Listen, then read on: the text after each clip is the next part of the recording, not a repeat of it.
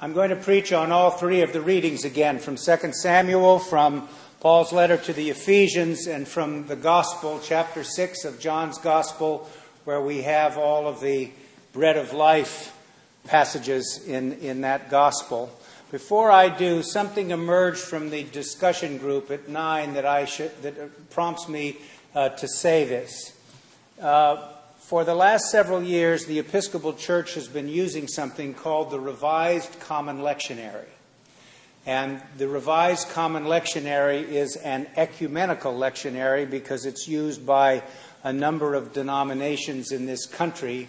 And so there's uh, some uh, convergence with regard to the biblical witness uh, being read in the liturgical churches even now, it was a little more so in, in the 1979 lectionary, but even now, about 80% of the Revised Common Lectionary is identical uh, to the Roman Catholic lectionary. So we're all reading the same, uh, certainly the same gospel on Sundays for the most part, which I think is an advance. Nonetheless, the Revised Common Lectionary is slightly different because in the former lectionary, the Old Testament reading and the gospel always thematically connected.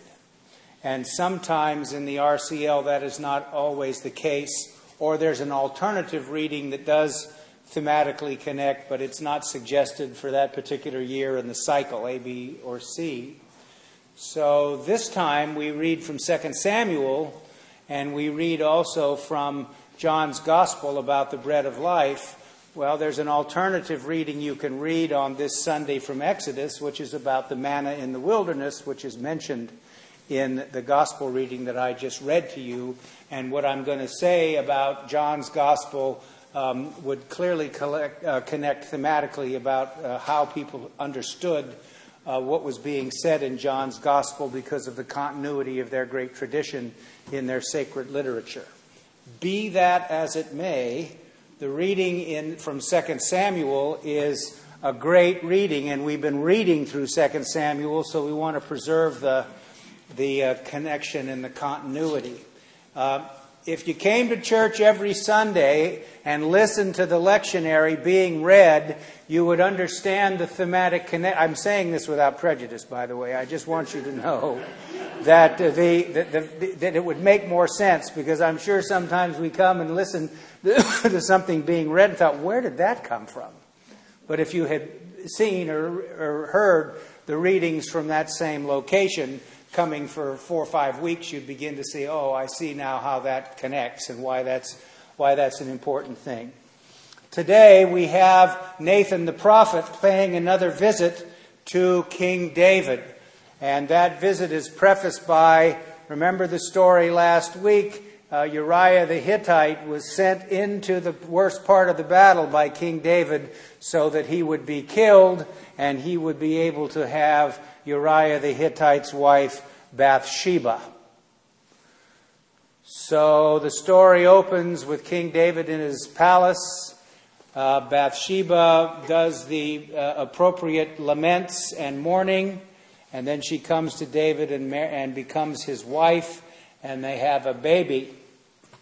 And so Nathan pays a call on David, and he tells him a story about a poor man who had only one sheep, a little ewe that became a family pet. And this rich, there was a rich man in the town who had a huge number of sheep and was had a visitor and decided he wanted to entertain him.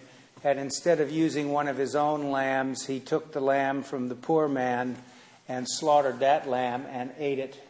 And David was furious and said that man should be executed for that kind of behavior. And then we have one of the most famous lines in the whole of the Bible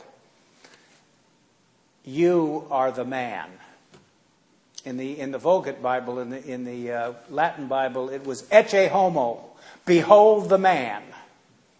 And he points to uh, King David. And King David repents for this action. And then in our liturgy, we read the psalm that is connected, Psalm 51, which is the great penitential psalm in the Psalter. And it affords the opportunity to say something about the processes of repentance and conversion, which are extremely important in understanding this, and were taken up by Christians later uh, in the Christian era. Why this is so important. The, the, what happens inside of us that produces conversion, produces a desire to turn away from the bad things that we've done and to a more godly life. So, this portion of Psalm 51 gives us the processes of conversion. First of all, uh, a disturbing occurrence, some kind of uh, happening in one's life that, that knocks us off our pins, that causes us now to do a serious reflection about our own personal history. In the recovery movement, they call this a fearless and searching moral inventory. And to begin to think about what we have done in our past life and to think about this history. And as this process is taking place, there becomes a realization of the forgiving power of God, but also preceding that is a feeling of the presence of God, God's forgiving power and then the realization that it is possible to be transformed. In Hollywood, several decades ago, there was a movie about this. I think Victor Mature was David. And uh, when Nathan the prophet confronts him, he says Psalm 23. The Lord is my shepherd, I shall not. Well, hardly appropriate in this particular case, I would think. Uh, also, in that movie, uh, the way the movie is written and designed, it's Bathsheba who seduces King David. So maybe there's been some progress. Who knows? In any case, he repents. Now, here's the thing this is a, a passage about what I talk about a lot, and that is when God's judgment collides with God's mercy, God's mercy trumps God's judgment. But when we say that, it does not mean that the consequences of our bad behavior are completely removed. And King David is now going to suffer as the result of his bad behavior because his kingdom will continue to be under threat and disarray and difficulty and the solidification of his monarchy and all of these things are now going to be in jeopardy. This whole section of 2 Samuel is called the succession passages. And for Hebrew scholars, represent some of the most beautiful Hebrew prose in the whole of the Old Testament. So clearly, it was carefully preserved and carefully written, and its purpose was to make people aware of this great lesson. It was also to say something about leadership and its importance. The biblical, in the biblical faith, no one, not even the king, is above the law. To act irresponsibly in society, especially against those who have less power, is to despise the word of the Lord. Election as king is a reason for punishment that involves accountability.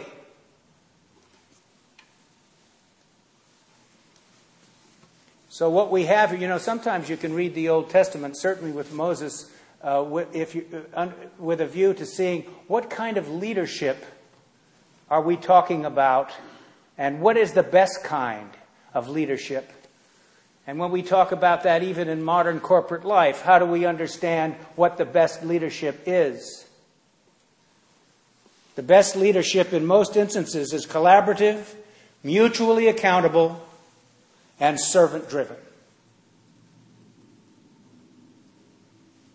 Somebody said to me after the nine o'clock, there's a new article in Wired magazine about Steve Jobs' leadership style.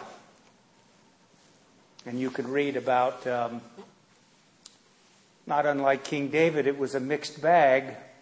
another example of how God uses imperfect people to achieve his purposes. In Ephesians today, we move from uh, a, a section in Ephesians which is all about doctrinal issues. And most of us don't think very much about doctrines. Maybe you don't even like the idea that the church has doctrines.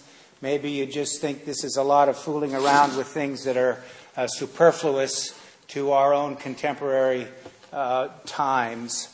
Diana Butler Bass who is a, a, darling of the Episcopal Church at this particular point. She has written a new book called Christianity After Religion. And in this book, she is doing an exhaustive survey of uh, religious life in the United States. But she has a paragraph or two in the book about doctrine. And she says, you know, the original meaning of the word doctrine in the original languages was a healing teaching. A healing teaching. And where she's going with this is to say, we've spent a lot of time in the life of the church focusing on doctrines that may not fit that bill and that there are a number of doctrines that have always been part of the great tradition with a capital T that do, and the time may have come for us to talk about those doctrines, which have something to do with what is being talked about in Ephesians today. That there is unity in diversity and that we are unified by the baptismal promises that we have made, and that God needs each one of us to fulfill His purposes in the cosmos, and further to the point that there are varieties of gifts but the same Spirit. When you go to the General Convention of the Episcopal Church, um, you really do see the diversity of the Episcopal Church far more than you usually do in an ordinary parish in the Episcopal Church.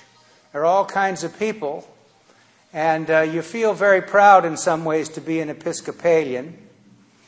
And it's possible to suggest that the Episcopal Church is a family.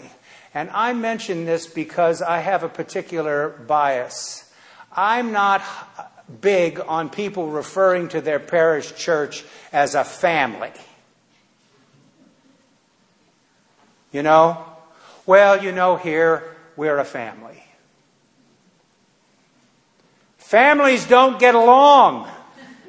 So when there's conflict in parishes, which is, uh, you know, from time to time, and when people have different visions and different points of view, oh no, what are we going to do? We're supposed to be a family. You know? Just remember the annual knockdown and drag out known as the family Thanksgiving dinner. You know that families don't always get along. And I'm okay with using the term family as long as everybody understands what it means when we use it in this context.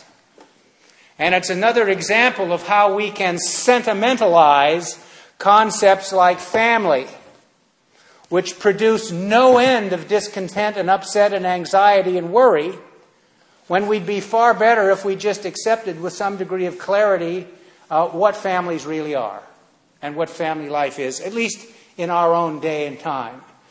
Uh, there are a lot of people who want to suggest to you in this country that family has always been a monochromatic expression in the creation of one thing, you know? Just remember the story of Jesus in the temple with all the scribes. Mary and Joseph and the family are back, going back towards Nazareth. They're out three days, and somebody looks around and says, Where's Jesus? If that happened today, Child Protective Services would be called. We would have arrests. We'd have a lot of stuff going on there. Right? But that's family in Nazareth circa 4 AD.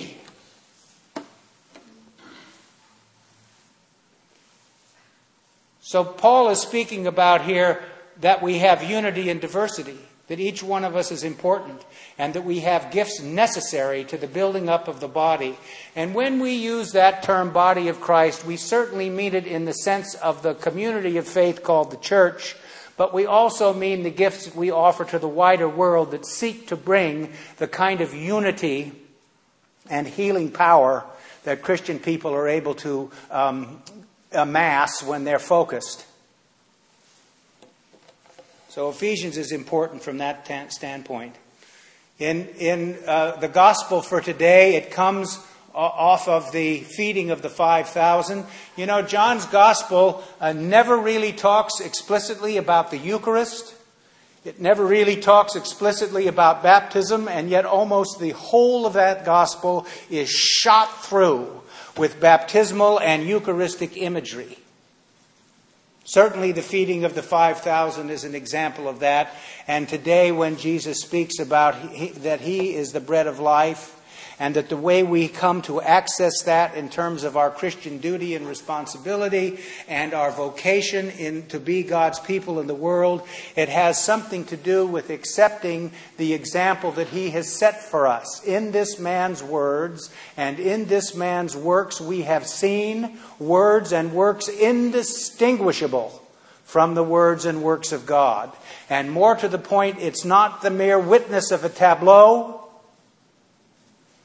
but somebody who provided for them the information that they can do this same stuff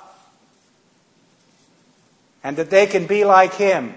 And here are the tools you can use.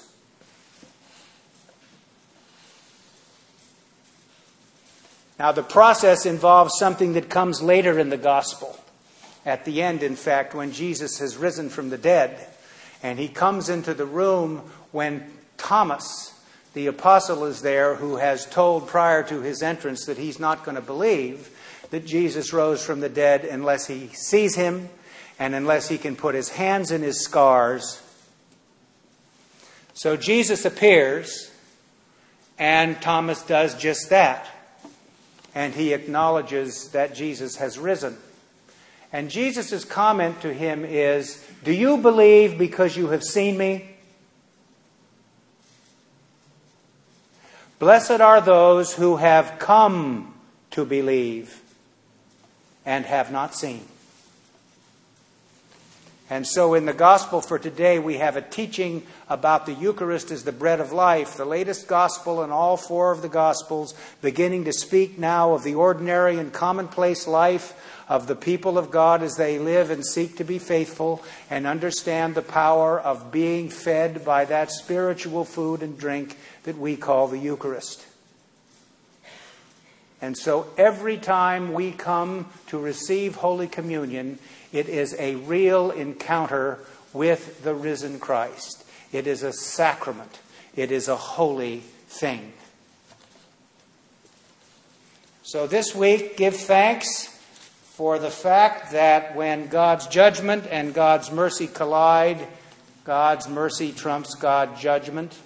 But also remember that sometimes you are not um, free from the consequences of your bad behavior. And they need to serve as a, a um, help to you to move in a direction of greater health and wholeness. Give thanks for the fact that you are needed in big and small ways for God's purposes, no matter what time of life you are or what you do. You are necessary and unconditionally loved, accepted, and forgiven by God, and directed towards living a life congruent with His purposes. And finally, give thanks for the spiritual food and drink which we're about ready to receive, which it contains each time we receive it the healing power of God. Amen.